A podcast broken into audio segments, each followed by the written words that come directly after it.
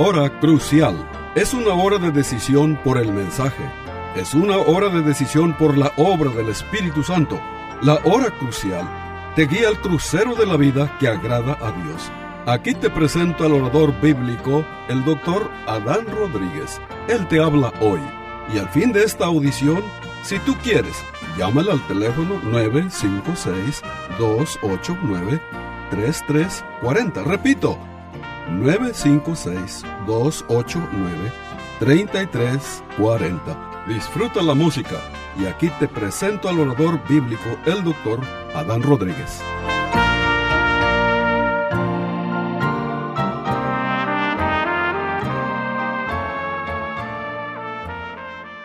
¿Qué tal querido radio oyente? Bienvenido a una nueva edición de su programa La Hora Crucial. Les habla la voz amiga del pastor Adán Rodríguez y hoy el tema lo hemos titulado Es una gran promesa de Cristo. Esta promesa se encuentra en el, en el Evangelio de Juan capítulo 14 versículo 1 al versículo 3 y Cristo dice las siguientes palabras No se turbe vuestro corazón creéis en Dios, creed también en mí. En la casa de mi Padre muchas moradas hay. Si así no fuera, yo os lo hubiera dicho, voy pues a preparar lugar para vosotros. Y si me fuere, y os prepararé lugar, vendré otra vez y os tomaré a mí mismo, para que donde yo estoy, vosotros también estéis. Estimado oyente, el tema de hoy lo hemos titulado este, vendré otra vez. Esta es la gran promesa de nuestro Señor Jesucristo. La historia de la Navidad no está completa sin la segunda venida de Cristo. La salvación, el motivo de la primera venida de Cristo, estaría incompleta si el Señor no viniera otra vez. Pero cabe destacar la siguiente pregunta. ¿Por qué vendrá Cristo otra vez? Bueno, en primer lugar, la Biblia, la palabra de Dios, nos enseña que Jesús viene otra vez para buscar a los suyos, para llevarse a su pueblo escogido. Cristo ascendió al cielo para preparar un hogar para su pueblo. En nuestro texto, miren las palabras de Cristo. Voy pues a preparar lugar para vosotros o para ustedes. También en el verso 3 se nos habla otra gran verdad. Jesús vendrá y nos tomará. Este dice, y os tomaré a mí mismo. Los suyos serán reunidos con él, para que donde yo estoy, vosotros también estéis. La Biblia nos enseña, por ejemplo, en Génesis pero también en Hebreos capítulo 11, versículo 5, que Enoch fue transpuesto para no ver la muerte. Otro personaje que no vio la muerte, que fue arrebatado, fue Elías. Segundo libro de Reyes, capítulo 2, versículo 11, declara, subió al cielo en un torbellino. Así, todos los verdaderos cristianos serán arrebatados para recibir al Señor en el aire Primera de Tesalonicenses capítulo 4 versículo 17. Enoch fue tomado, Elías fue tomado, y todos ustedes que son salvos, estimado oyente, serán tomados para recibir al Señor en el aire. El mundo estará muy contento cuando los cristianos ya no estemos en este planeta porque la sociedad sin Dios, el mundo, ¿sí? Eh, aborreció a Cristo y también nos aborrece a nosotros. El Señor Jesucristo afirmó en Juan capítulo 15, versículo 18, dice, el mundo a mí me ha aborrecido antes que a vosotros. También nuestro Señor Jesucristo afirmó en Juan 15, 19 las siguientes palabras, yo os elegí del mundo, por eso el mundo os aborrece. Estimado oyente, si nadie nunca se enoja contigo, debes examinarte a ver si realmente eres un verdadero cristiano o no. Deberías tú de leer ah, la segunda carta de Pablo a los Corintios, capítulo 13, versículo 5, que dice, examinaos a vosotros mismos para ver si estáis en la fe. Jesucristo declaró, por ejemplo, en Juan 15, 19, lo siguiente, si fuerais del mundo, el mundo amaría lo suyo, pero porque no sois del mundo, antes yo os elegí del mundo, por eso el mundo os aborrece. Quizás, estimado oyente, tú me digas en este momento, entonces, ¿por qué debo volverme un cristiano verdadero si seré aborrecido por ser un cristiano? Bueno, la respuesta este, es la siguiente. Si no te vuelves un cristiano verdadero, vivirás una vida sin esperanza y tendrás una muerte sin esperanza e irás a una eternidad sin esperanza. Irás a la eterna oscuridad de las tinieblas, es decir, al infierno, según dice Judas versículo 13. Ahora, en segundo lugar, Jesús viene otra vez para hacer juicio.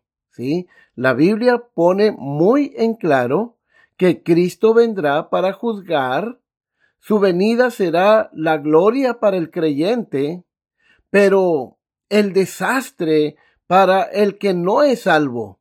Mira las advertencias solemnes que encontramos, por ejemplo, en la segunda carta de Pablo a los tesalonicenses, capítulo 1, versículo 8 y 9 en llama de fuego para dar retribución a los que no conocieron a Dios, ni obedecen el Evangelio de nuestro Señor Jesucristo, los cuales sufrirán pena de eterna perdición, excluidos de la presencia del Señor y de la gloria de su poder. Estimado oyente, habrá una hora de rendir cuentas a Dios y será cuando el Señor Jesucristo venga otra vez. Por eso es que hoy, en el nombre del Señor del cielo, te pedimos que te arrepientas de tu estilo de vida pecaminoso y creas en el Evangelio. Debes hacerlo ahora antes que sea demasiado tarde. Será mejor que vengas a Cristo, estimado oyente. No hay esperanza para ti si no lo haces. Sí, Jesús murió en la cruz para salvarte del pecado. Sí, Él está vivo ahora en el cielo como nuestro gran sumo sacerdote. Sí, Él perdonará tus pecados cuando confíes en Él. Pero vale más que no esperes, vale más que lo hagas hoy mismo, porque el tiempo es corto. Tú no sabes si vas a vivir esta noche, tú no sabes si vas a vivir mañana, este, así que, este, para que escapes del juicio de Dios, del día del juicio de Dios, tienes que venir a Cristo en arrepentimiento y fe. En tercer lugar, la Biblia, la palabra de Dios nos dice que Jesús viene otra vez para recompensar a los justos. Cuando Cristo venga por segunda vez, los justos serán recompensados por su fidelidad a Cristo. Estimado oyente, no todos los cristianos son igualmente fieles al Señor.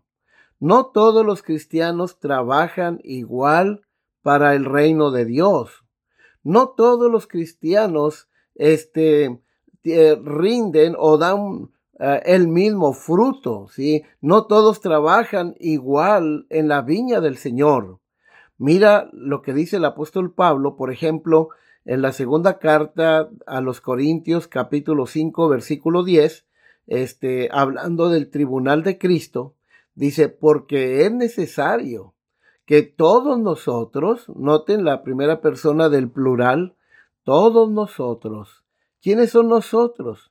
todos los redimidos por la sangre de Cristo, todos los nacidos de nuevo, porque es necesario, es imprescindible que todos nosotros comparezcamos ante el tribunal de Cristo para que cada uno reciba según lo que haya hecho mientras estaba en el cuerpo, sea bueno o sea malo.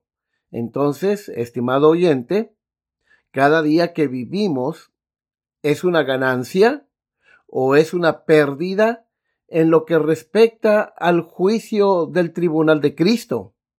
La manera en que vivimos hoy ayudará a determinar las palabras que escucharemos mañana de Cristo. Recuerda, estimado amigo, que las personas que somos hoy determinará lo que ganaremos o los galardones que recibiremos en el día de Cristo.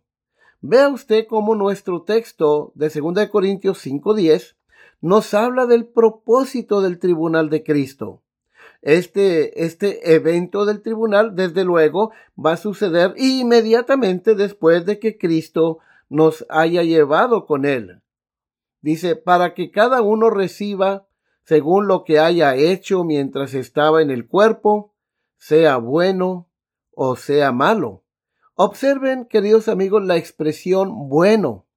Esta expresión bueno se refiere a todo aquello que es de valor espiritual y eterno. Qué interesante. Todo lo que tú hagas que tiene valor espiritual y eterno, eso es bueno ante los ojos de Dios. Bueno también se refiere a todo aquello que hacemos para la gloria de Dios. Es decir, este, la Biblia dice que fuimos criados para este, glorificar a Dios, para deleitarnos en Él y gloriarnos en Él. Ahora, estimado oyente, si tú cocinas para la gloria de Dios, esto es bueno, dice el apóstol Pablo.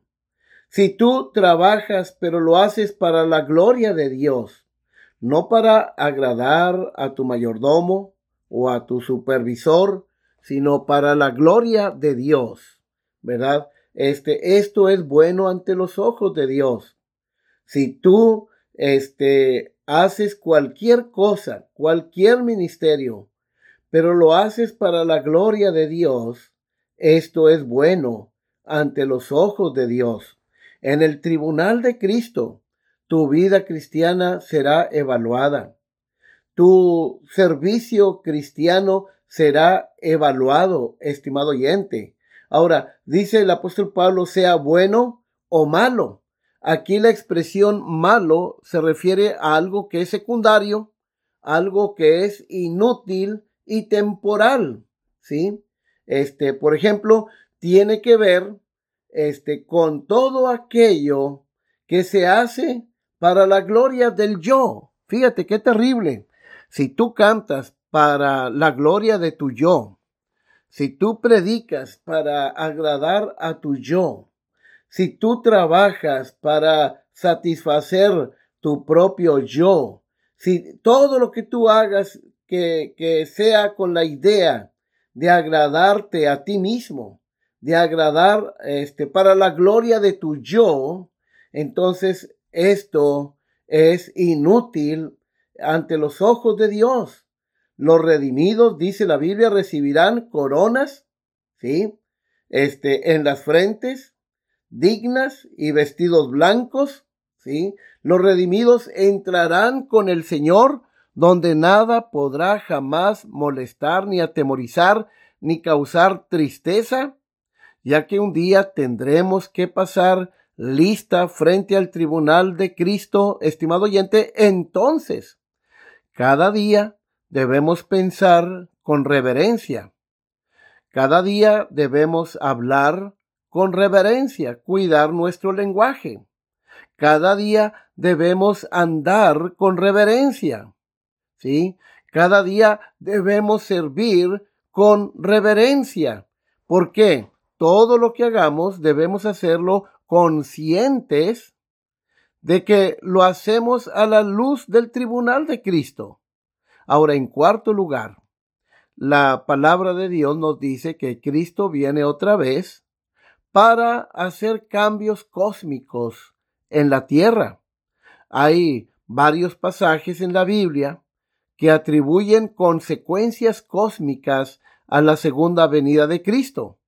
Uno de estos pasajes es la segunda carta de Pedro, el capítulo 3, versículo 12 y versículo 13, que dice lo siguiente, pero nosotros esperamos, según sus promesas, cielos nuevos y tierra nueva, en los cuales mora la justicia.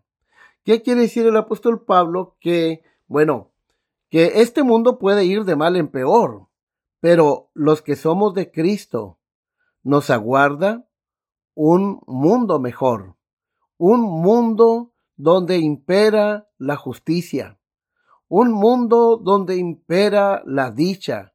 Dice el apóstol aquí en el, en el versículo 12, pero nosotros, ¿quiénes son nosotros?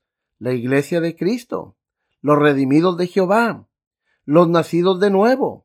Pero nosotros esperamos, según sus promesas, cielos nuevos y tierra nueva, en los cuales mora la justicia. Ahora, de paso, noten que el apóstol Pedro nos dice cuál debe ser eh, nuestra actitud mientras Cristo viene. Verso 14.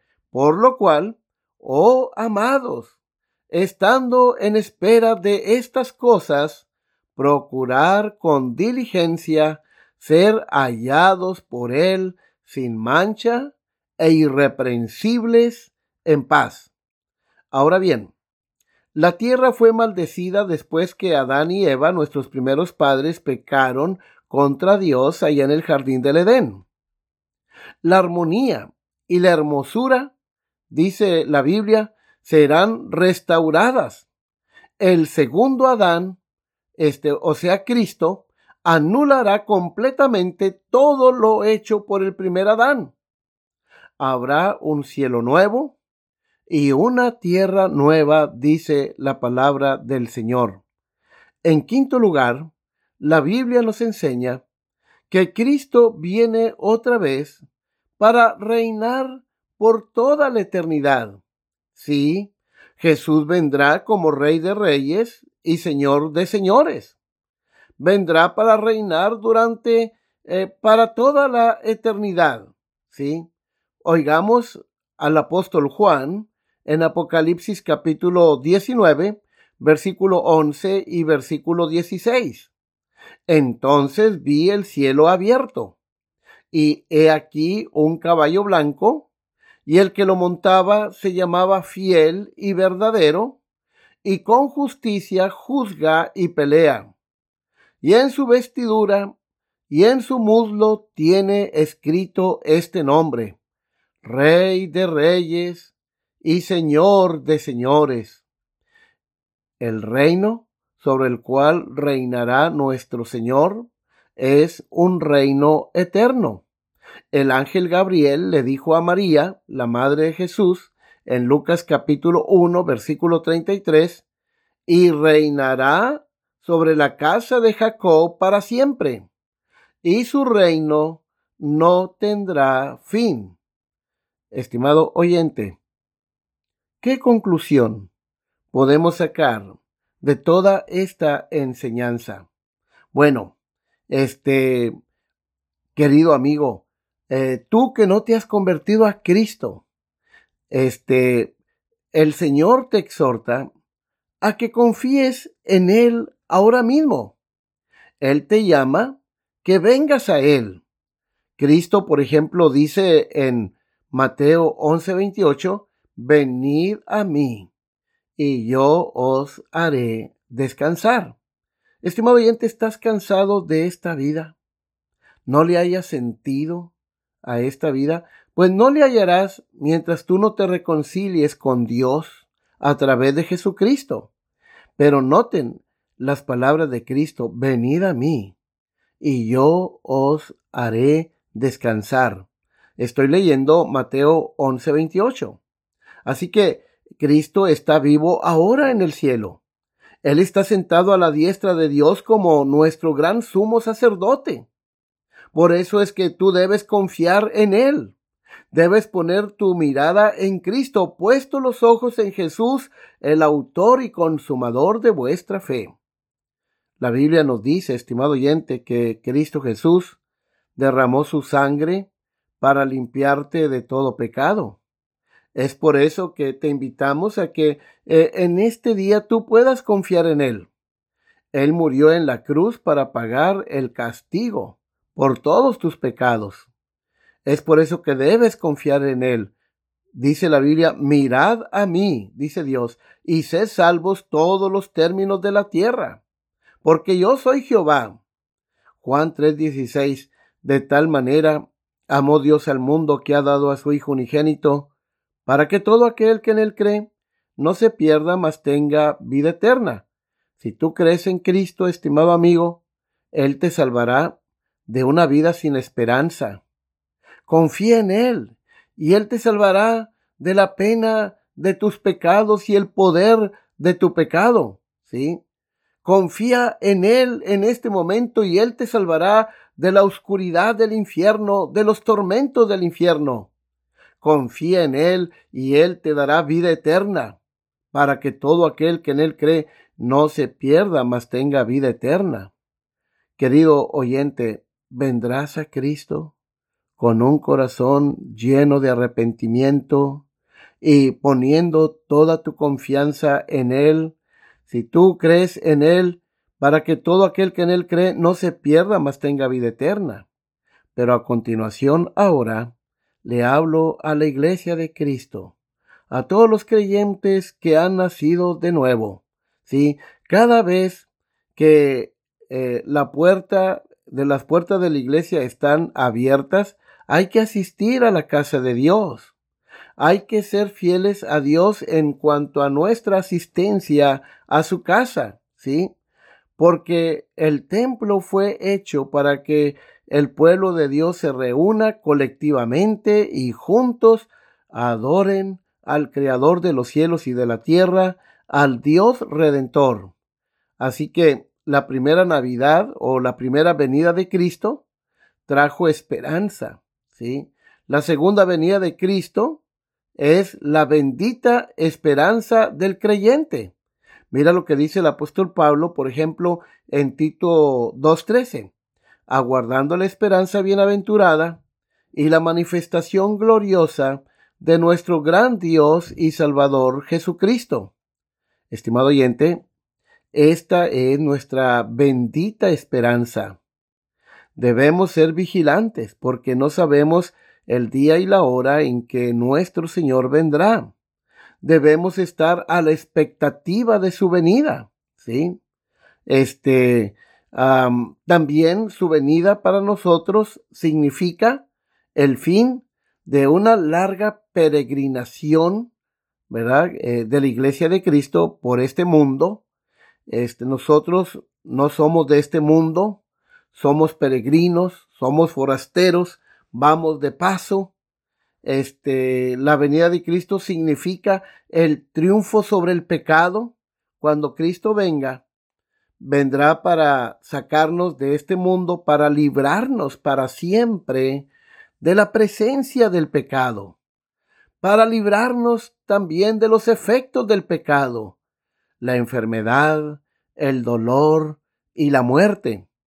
La segunda venida de Cristo significa que tú este, ya no eres eh, el mendigo del mundo, ¿sí? de la sociedad sin Dios Tú eres ahora un gobernante porque Cristo murió, pero para hacernos también reyes y sacerdotes, dice la Biblia. La venida de Cristo significa la presencia del Rey, la posesión de su semejanza, al pensar que Él vendrá otra vez.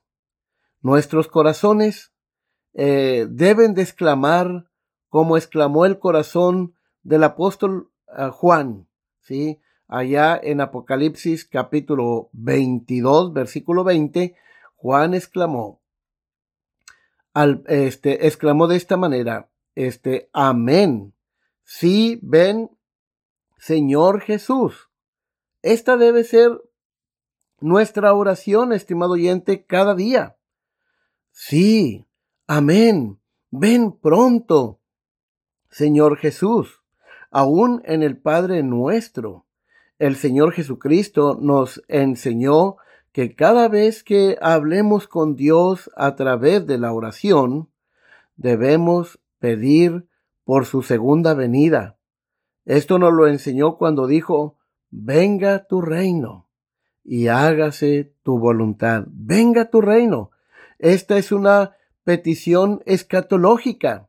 Estimado oyente, ¿acaso estás tú muy contento este, convivir en medio de un mundo hostil al Evangelio, en un mundo que odia a Cristo, en una sociedad que odia a los cristianos.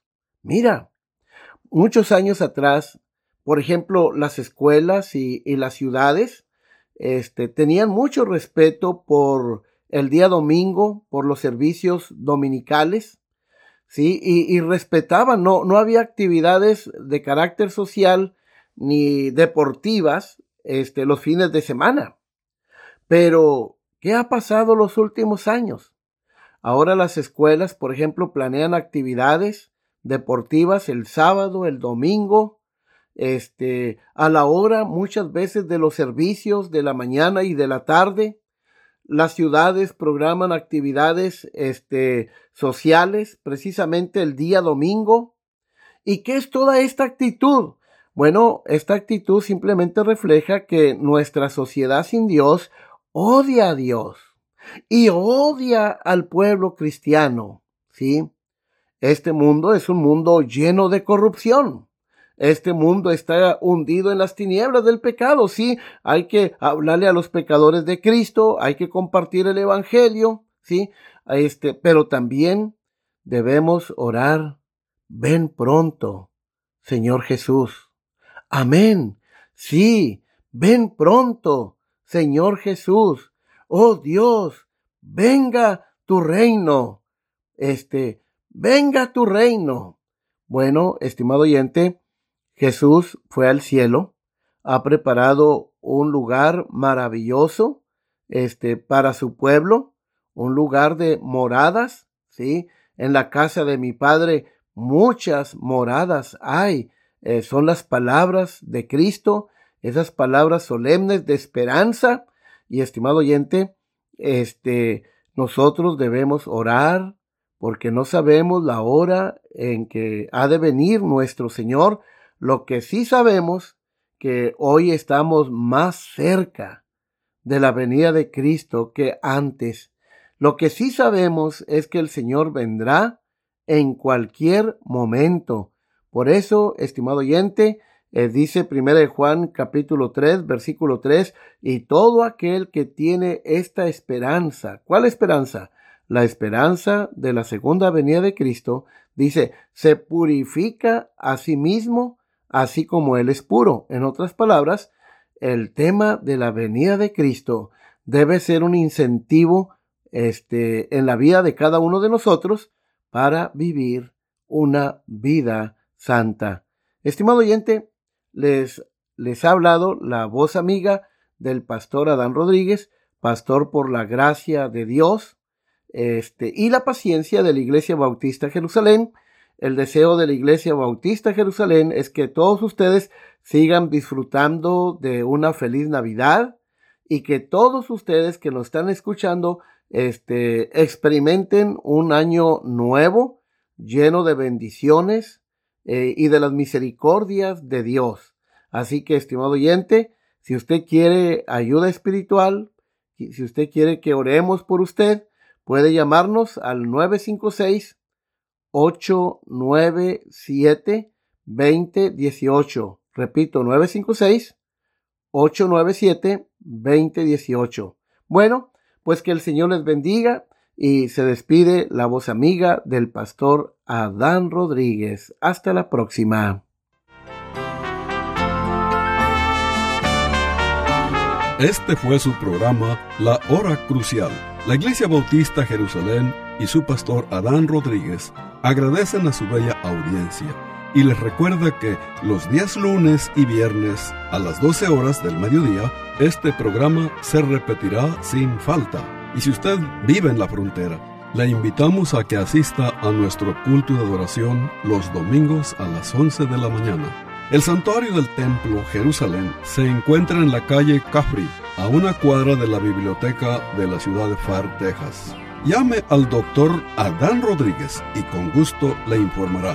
Teléfono 956-289-3340. O si usted prefiere escribir, hágalo.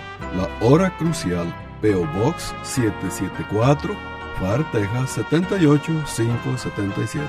Repito, la hora crucial PO Box 774, FAR, Texas 78577.